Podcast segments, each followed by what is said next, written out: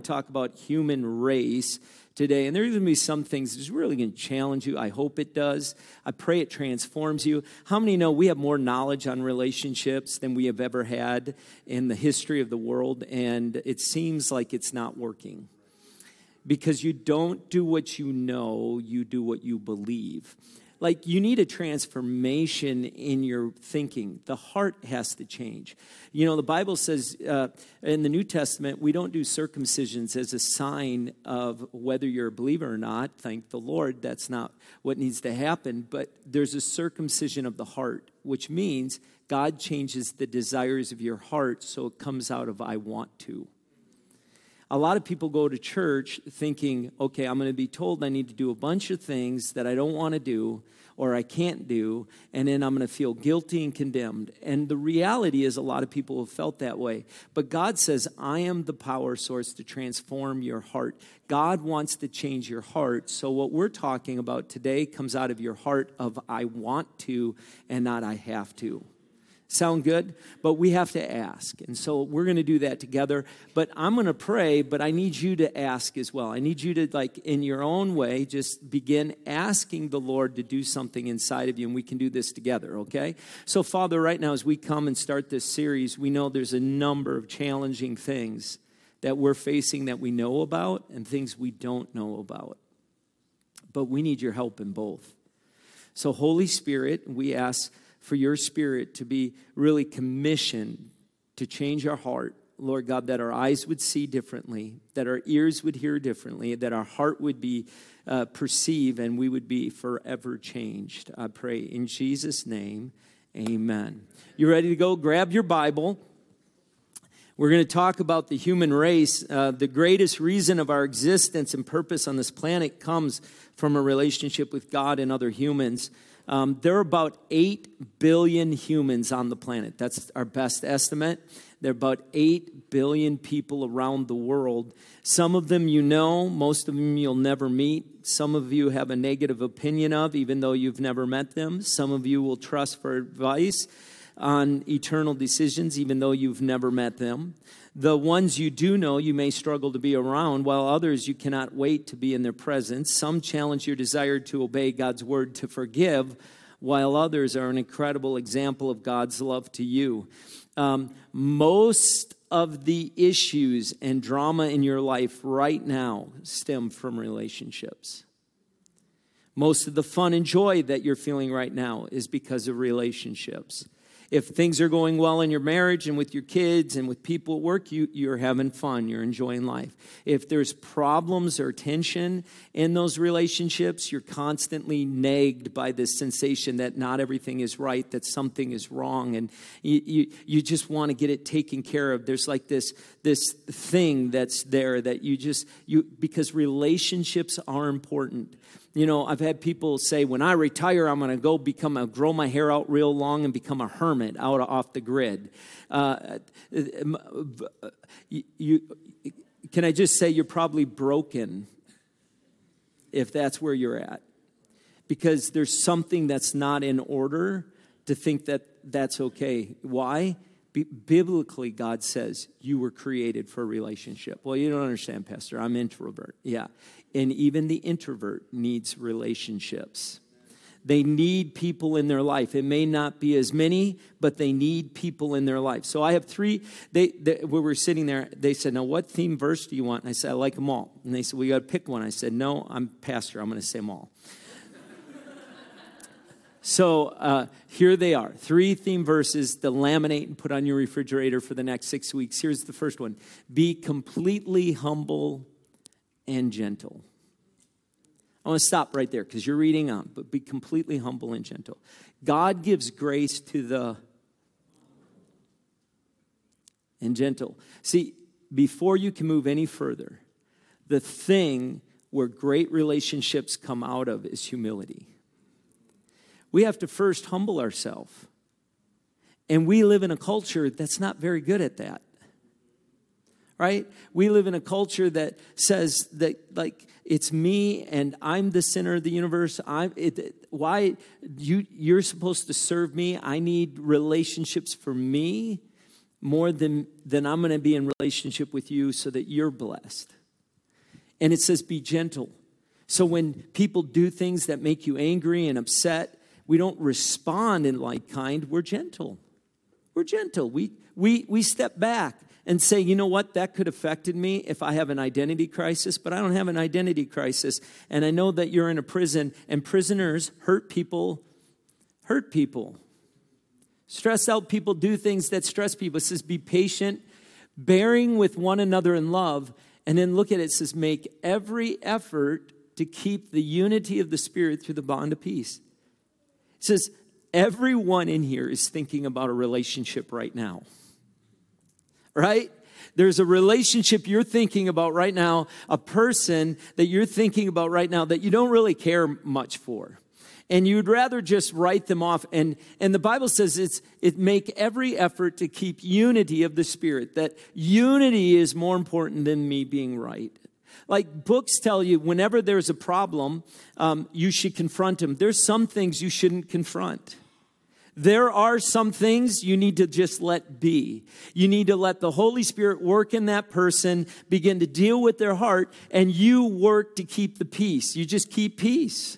You, you, well, it's like I'm walking on eggshells whenever I'm around them. Isn't that funny? You're probably the eggshells. right?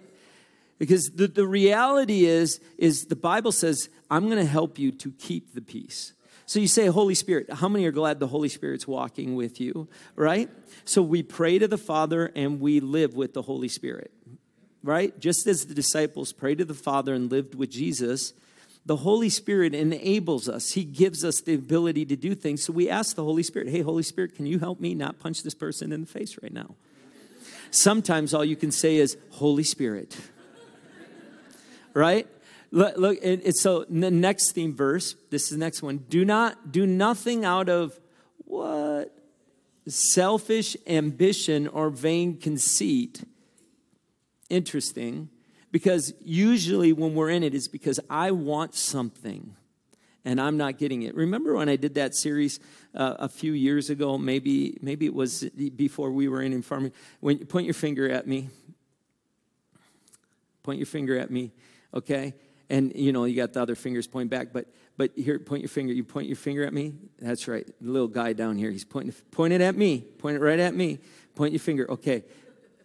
This is what I want you to say. Repeat after me. The reason I'm so mad at you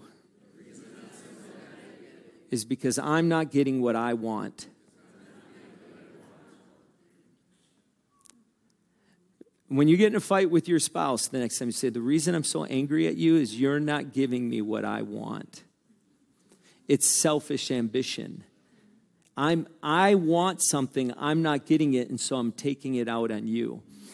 Look at what it says. Interesting. Rather, in humility, value others above yourself. No, no. If I don't take care of me, no one's going to take care of me. I got to take care of me. No one's going to take care of you? Really? What an ungodly belief. Do you think the creator of the universe takes care of you? Matthew 6 says, The birds, he takes care of the birds, and aren't you more valuable than the birds? You don't need to take care of you because you have a Father in heaven that's watching out for you. He's taking care of you, and we now can take care of other people. Look at this. Rather, in humility, uh, value value others above yourself not looking to your own interests but each of you to the interests of others. What's best for them? I'm just trying to do what's best but it's quiet in here.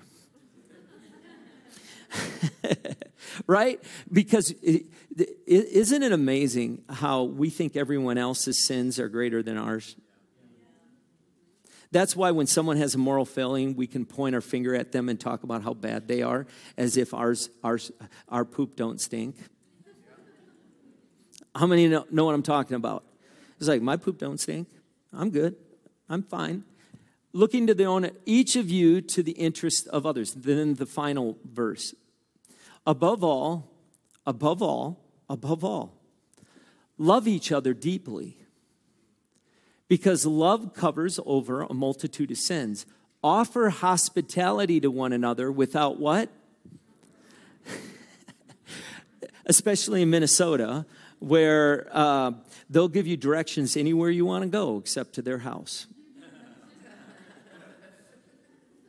Each of you should use whatever gift you've received to what? Serve others. As if not just you, like like I'm using my gifts for me, but I'm going to use my gifts for other people. And, and it says, as faithful stewards of God's grace in its various forms. It's talking about, there's a biblical perspective here. Isn't it amazing how we become more civilized and yet there are more wars in the world than there has ever been? We think the more knowledge we have on relationships and getting along, we're civilized. So we know how to have conversations about conversing ourselves, and yet we're in more wars around the world than we've ever been. Because the, the, the reality is there's two worlds there's the kingdom of God and there's the kingdom of the world. And there will always be wars in the kingdom of the world because those living in it will never get along. Doesn't matter how much knowledge you have, God is the one who gives us the ability to get along. Now, now so uh, I've been talking about all of this stems from how you view people. It's how you view the human race. There is an article. Uh, it's an interviews on investor investor business daily by Dennis Prager, and he says, "Who would you save, your dog or a stranger?" Now there are YouTube videos on interviews where people have gone to college campuses and they've asked this question: Who would you save, your pet or a stranger? And the response was from some of the students, it's just appalling. They, they're like, I would change my, I would save my pet because I gain eh, value from my pet. It would just be a natural reaction. And this study was done by uh, Richard Topolski. And here's what he says Everyone would save a sibling, grandparent, or close friend rather than a strange dog. But when people considered their own dog versus people, less connected with them, a distant cousin, or a hometown stranger, votes in favor of saving the dog came rolling in. An astonishing 40% of respondents, including 46% of women, voted to save their dog over a foreign tourist.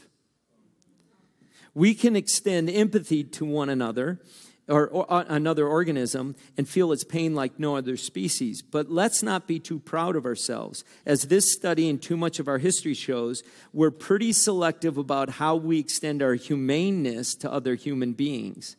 Once again, let us be clear there is no compelling reason to save the stranger first except for the assertion that human life is infinitely precious and infinitely more precious than that of an animal even though those who vote to save their dogs first live by this assertion.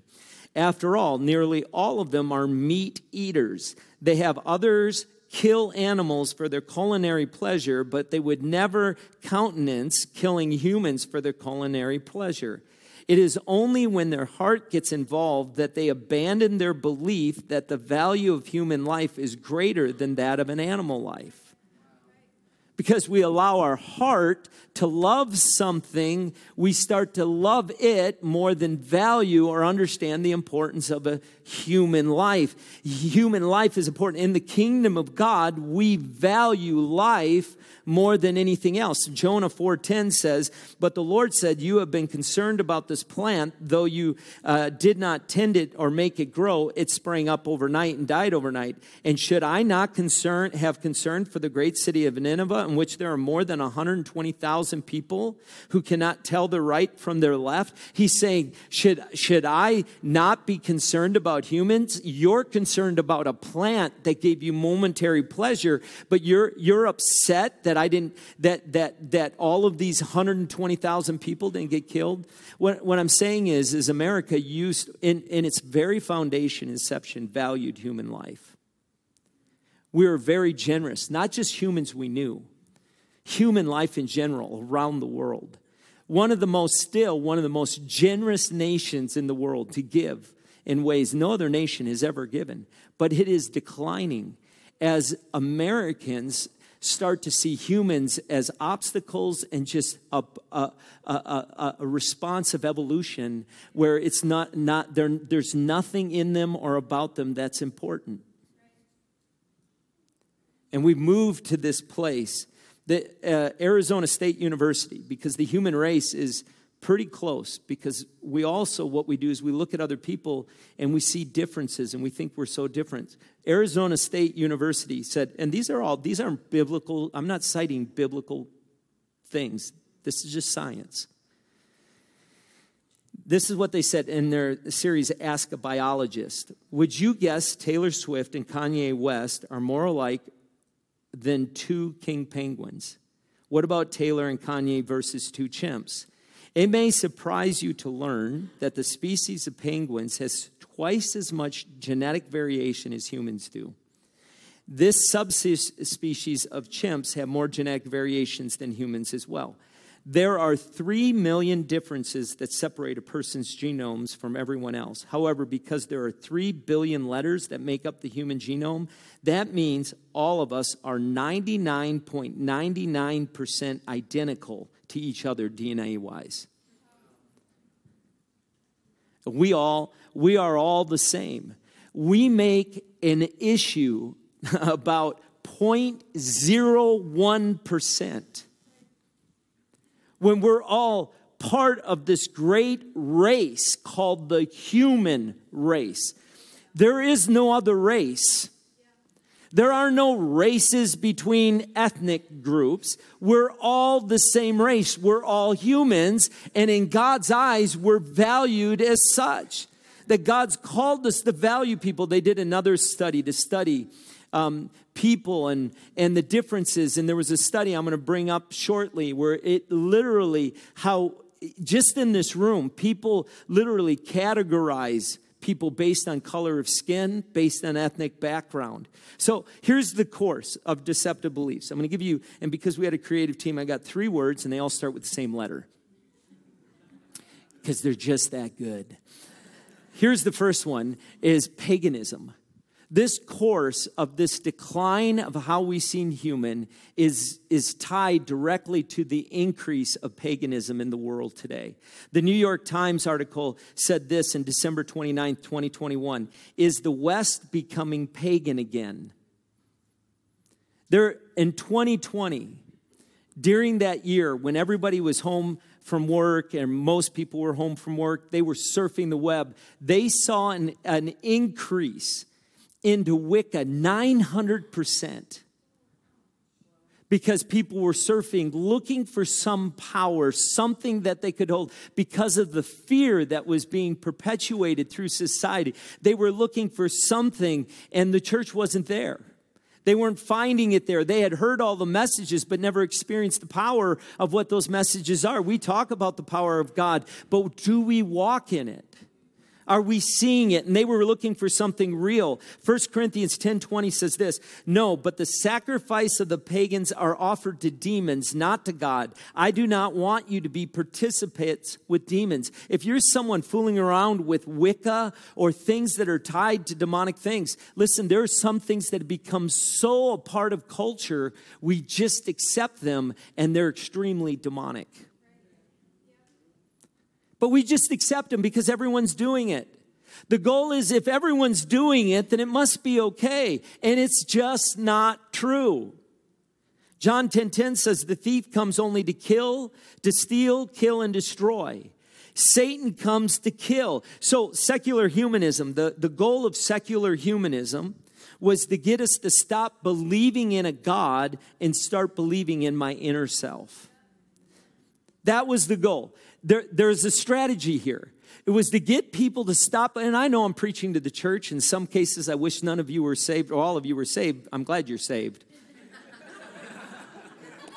but I wish there was a crowd of unbelievers here that were hearing this because literally, what, what has happened, there is a strategy. Satan is a loser. Somebody should say amen. He's a loser, right? But the reality is, he's coming after people that aren't tied to truth right? And there are people that are falling in these demonic traps.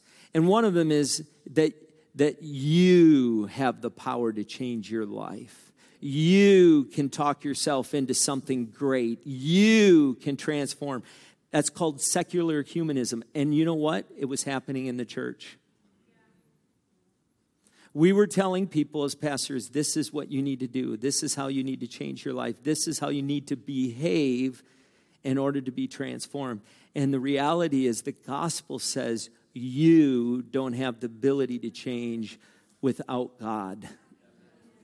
God is the tree of life in the garden and he is the tree of life planted today and every one of us need to eat from the tree of life without a relationship with god ain't ain't changing but human uh, humanism and secular humanism said you're the power source. Now that you're the power source and you realize you don't have the power to change now they introduce to you another power source. Now try this try Wicca, see what happens. And there's all of these demonic things that are taking place. There's a book by Jonathan Cahn called Return of the Gods. It's an incredible book. If you haven't read it, I encourage you to read it. He really draws a map of how the ancient, the gods of ancient days have never gone away. But they have redressed themselves, rebranded themselves, and you can see them operating in our culture today. And when he t- when he opens it up and you see it, you're like, "Wow!" I can see it. I can see it. It's just very clear. It's an easy read. It's a book you, you could probably read in a couple of days. It says, Beyond, this is what he said, in a civilized civilization that's possessed, beyond the signs of individual possession were other signs and symptoms as much larger phenomenon. In pagan culture, it was not uncommon for people to offer up people as sacrifices to the god. In some pagan cultures, people would murder their children and sacrifice to the gods. I was in, I was in Lima, Peru. We went onto the Temple of the Sun, and they had the, the valley where they would throw up virgin girls and they would sacrifice it to God. This is, this is truth right here. This happened, right? They did so as an act of worship. worship. Such things are not the spontaneous act of a possessed individual. Listen to this. This is the this is important part. But the ways, traditions, rituals, and collective acts of a possessed culture. A culture living in the kingdom of the world that's looking around them and saying, well, if they're saying it's acceptable, then I'll just join into it. And it becomes, it's not demon possession of a bunch of demon possessed people, but a culture that takes on the practices of demons and how we view people. Paganism views people as a problem, it gets you self centered. It opens up the way for this thing called narcissism. Narcissism is extremely common in our world today, in this country and even in the church. Narcissism says, I am the center of everything. Just do you. If I don't take care of me, no one else does. When I wake up in the morning, I only think of myself. I, I care for only those things in my world around me. I would never be generous and give money, time, or energy to anything outside of me because everything in, in my circle that benefits me, I'm in relationship with people because they benefit me. And as soon as they don't benefit me anymore, I don't see any value in them. So I just remove them from my world. So that's a marriage. We just get divorced. Because you aren't giving me what I need. Because I'm in this thing because you were giving me something and now you're not, and so I'm not in this thing anymore. I need to get out of this something. I need to be getting, I need to get, get, get. I'm the sinner here. I'm the sun. Worship me. So I need to be worshiped. I need to be branded. I need to be appreciated. I need, I need, and, and see, we all know people we think are narcissists, and we look at them and say, oh, they're horrible, they're narcissists. But you should look in the mirror. Because relationships, like you said, and, and, and I can't remember if I said this one or the last service, like when, when you think you need, every, like you, if you don't take care of you, who will take care of you? Uh, you forget that the Creator said He would take care of you. 1 John 2 15 through 17, this is what it says Do not love the world or anything in the world. If anyone loves the world, the love of the Father is not in them. For everything in the world, the lust of the flesh, what I want, the things that I long for, the lust of the eyes, what I see and I, I look at, and this is what I think I should have, and the pride of life, come not from the Father, but from the world. The world and its desires pass away, but whoever does the will of God lives forever. So there's this, this whole thing of paganism that is literally seeping into our culture, and we're doing paganistic things and don't even realize it. What I would encourage you to do is ask the Holy Spirit to reveal to you things that are really pagan practices and you don't even know it. And the reason you don't know it is so integrated into our culture. We may be sojourners just passing through, but the smell of paganism is all around us. And it's time that we say, God, you know what? I'm set apart. I don't need to look like the culture to reach the culture. I don't need to I don't need to act like the culture to it, there's like literally uh, like literally there are things we watch on Netflix, Hulu, Prime Video that you would never have watched 10 years ago. You would have said that is so demonic and bad. Nudity with no hesitation, no conscience the kind of killing that you see on television right now with no conscience, it's no big deal. And we're letting our kids watch it with us. I mean, there's stuff that we have opened the door to Hollywood and just said it's art. And Satan's like, thank you for opening the front door. Meanwhile, I don't, I, I don't even know, I don't even darken the door of a Bible. It just doesn't work. Friend, the reason things aren't working is because you got more coming in the front door called death than you have life coming in. It just doesn't work that way in anything in life. It doesn't work that way. It really is what, you know, there's an illustration I've said. There's a guy who had a white dog and a black dog. And uh, he, he would go to these dog fights and he, he would bet on the, what dog would win. And every dog he bet on would always win. And, he, and they said, okay, okay, how do you know what dog is going to win? He says, very easy. If I want the dog, black dog to win, I feed it and I starve the white one. And if I want the white dog to win, I feed it and I starve the black one. It's a matter of what you're feeding and what you're starving.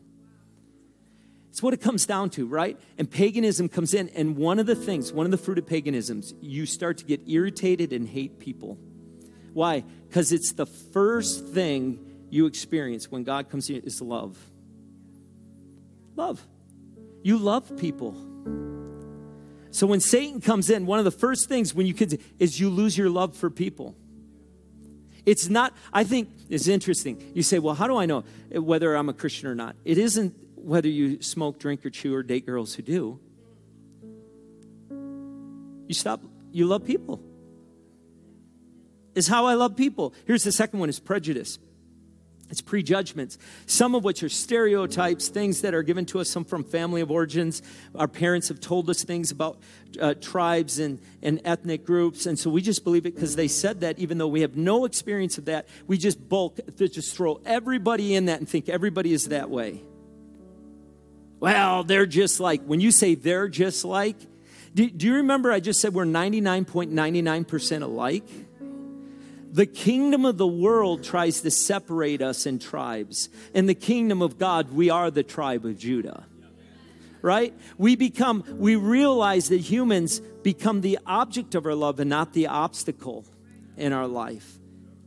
It's interesting because Mark 2:17 says this, on hearing this, Jesus said to them, It is not the healthy who need a doctor, but the sick. I have not come to call the righteous, but the sinner. And he said that because Pharisees came up to him and says, Why are you hanging out with them? Even in that religious setting, they had a caste or classes. Do you know something you do that you may not even realize you do? It's a human thing. They've, they've studied this and found that is that you class people and you put yourself in a class. You say, Those aren't my people. Have anybody ever said, Those aren't my people? You say that because you automatically think in terms of class or caste which is why it naturally happens around the world. All over the world throughout history, they've classed each other. You've had your high class, your middle class, and your low class. We class them even by financial right now. There's the low class, the middle class, and the high class. We separate them based on how much money they make every year. We've said we hate class system and caste systems, but we live by it.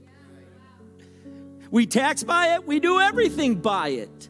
We get the low class, they hate the high class and, and, and attack each other. It's the kingdom of the world is being run by leaders in the world, and that world tries to get you to divide yourself and to hate people that aren't like you. The high class looks down on the low class and thinks how ignorant and dumb. The low class looks at the high class and they say they're just, they think they're better than everyone else.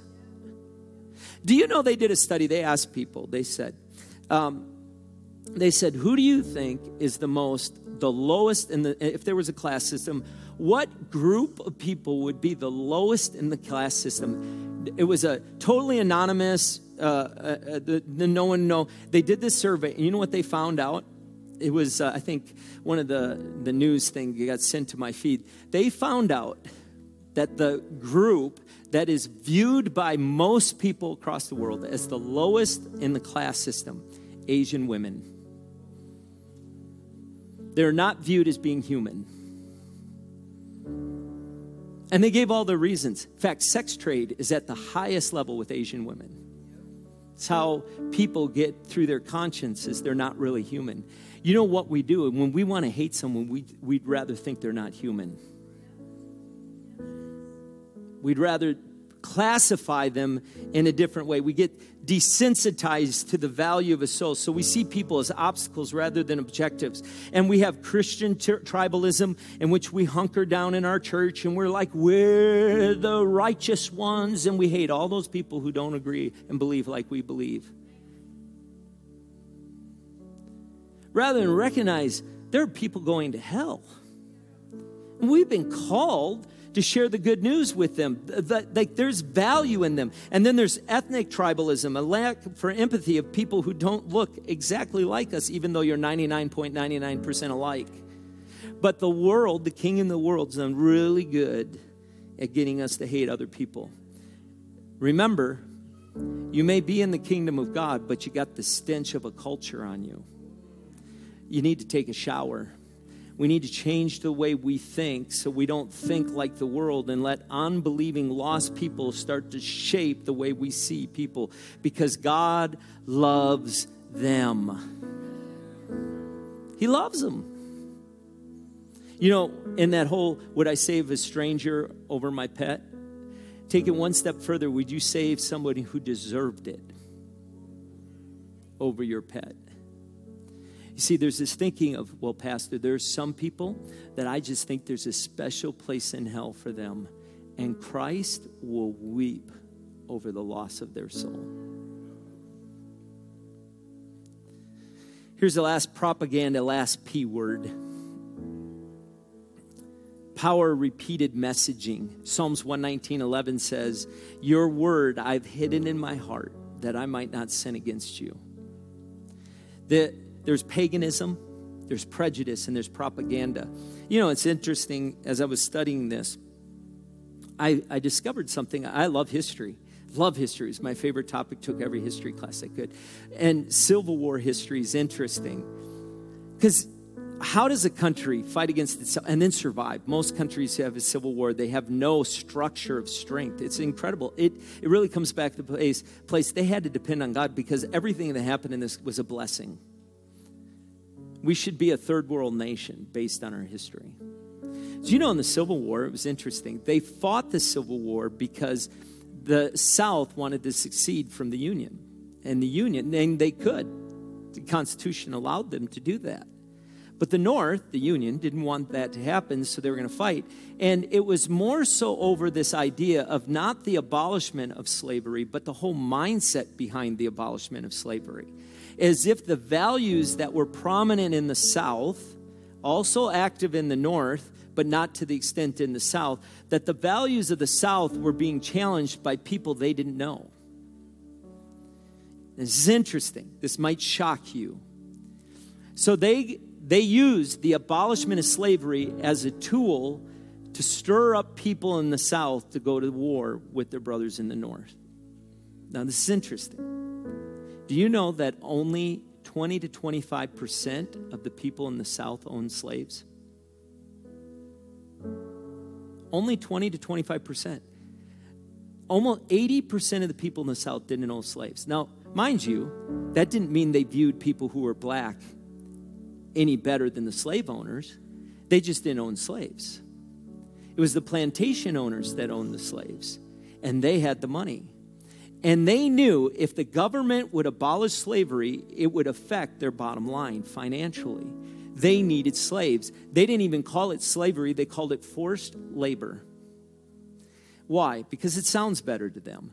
They were getting food, they were getting all the stuff they needed, and they, they would then argue all the reasons why the slaves' lives were better here in slavery than they would have been in Africa. I mean, this is the argument, okay? Now, what's interesting is how does 25% of the population in the South convince 80% of culture to go to war with the North? Because no mom is going to put their kid out on a battlefield to die for something they don't gain anything from. And the plantation owners knew that if they were going to get the majority of the South to fight in the Civil War, they had to convince at least 60% of the people who already thought black people were less than human that they should fight because the North was coming to, to uh, attack their values and their spiritual values. So the plantation owners went to the preachers. That's right, to churches. Said, We'll build you a steeple. But you know, I won't have the money to build you a steeple or build you a building if we lose these slaves. And these spiritual leaders, not all of them, I would never throw all of them under the, the light, but many of them would get in their pulpits on a Sunday morning and begin to preach how slavery benefited the slave.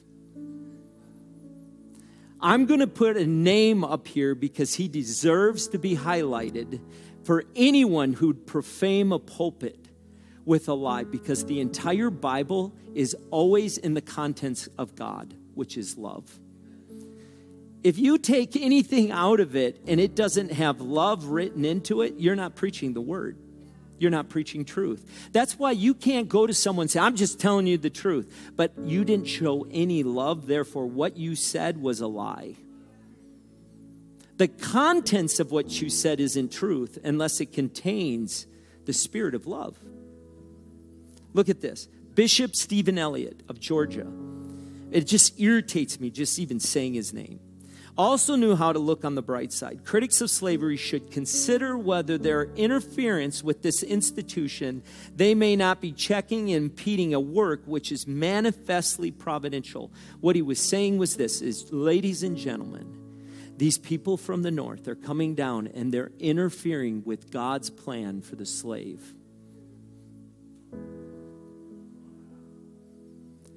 And they worked up the people of the south that they were attacking their spiritual values. Isn't it incredible what propaganda does? And it's happening today. When you get on certain news stations and you get on social media platforms and you watch certain podcasts and you come out of it hating people what they're doing is they know they can't make any change in something unless they get you all angry and upset. And they operate out of anger and fear, and they want you to hate people. And if I hate people, then I'll get up and I'll attack people. Friend, that is not the spirit and there are people calling themselves pastors and religious people online. And when you're done, if you feel like hating people, you're not listening to any man of God. You're listening to a man of Satan himself. We don't hate people. The source of propaganda is feeding hatreds and lies, hatred and lie in our life. Here are three biblical perspectives, and then I'm done. And you say, well, you should have been done eight minutes ago. I know. Number one, human life came from God. Number one, human life came from God. He said, Let us make man into our image. It came from God. It, it was created by God. Humans are not part of the animal kingdom, they are not mammals. Humans are humans. They're not even any category in the human race. And, and we need to recognize that because it's a subtle and yet insanely popular teaching that is beginning at every beginning of every destructive belief and will set the course to a vast number of lies about the human race. Matthew says that God will take care of you because he cares about you even more than the animals. Here's the second one human life was created for God.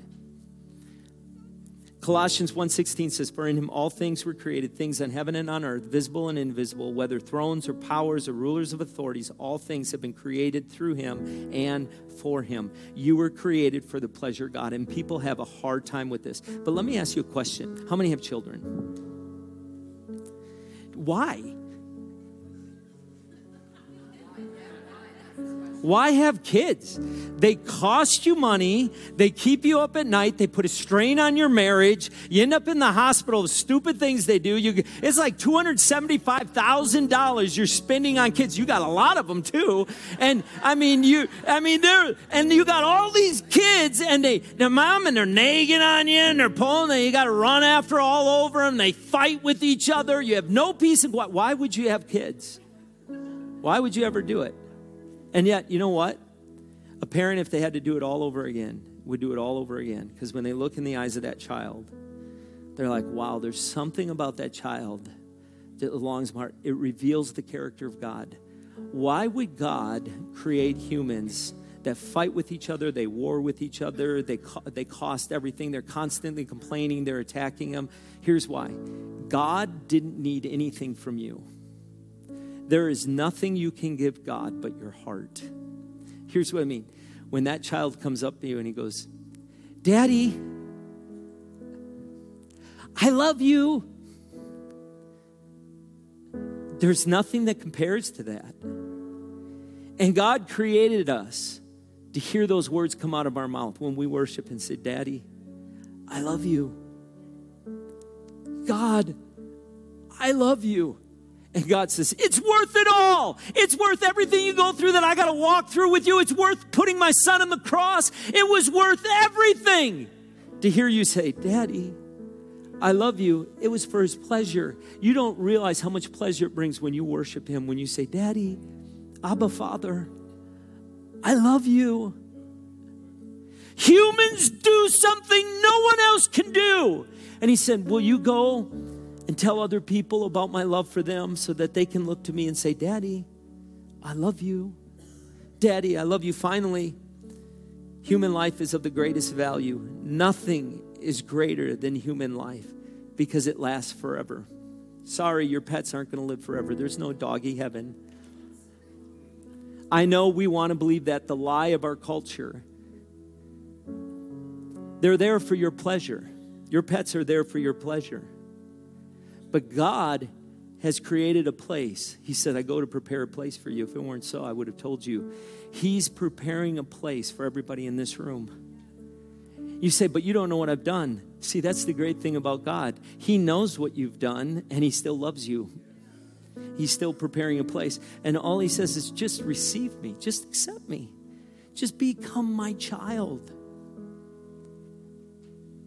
and you'll experience something you've never experienced in your life. You know, um, John 13, 34 to 35 says this A new command I give you love one another. As I have loved you, you must also love one another. By this, everyone will know that you are my disciples if you love one another. Not the people that are easy to love, Everybody say, well, you, of course you love them. They're lovable people. But do you love the boss that's just giving you a living hell? Do you love the neighbor that its dog poops in your yard? Are you loving the spouse that cheated on you?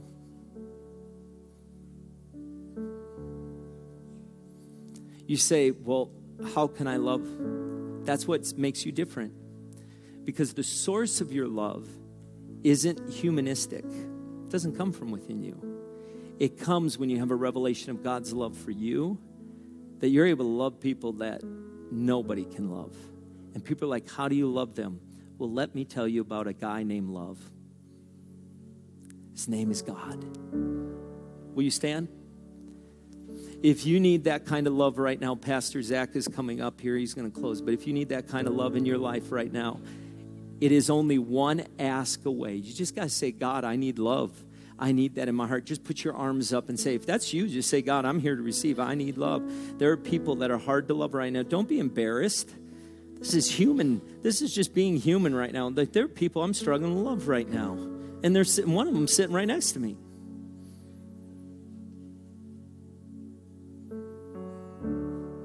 God can do a miracle. Do you want a miracle in your life? He can change your heart in a moment. If you will ask Him, He can do it. Do you believe that? I, I know that. I believe it. It can happen today. I expect that to happen today. Right now, just start asking Him. Just start asking Him.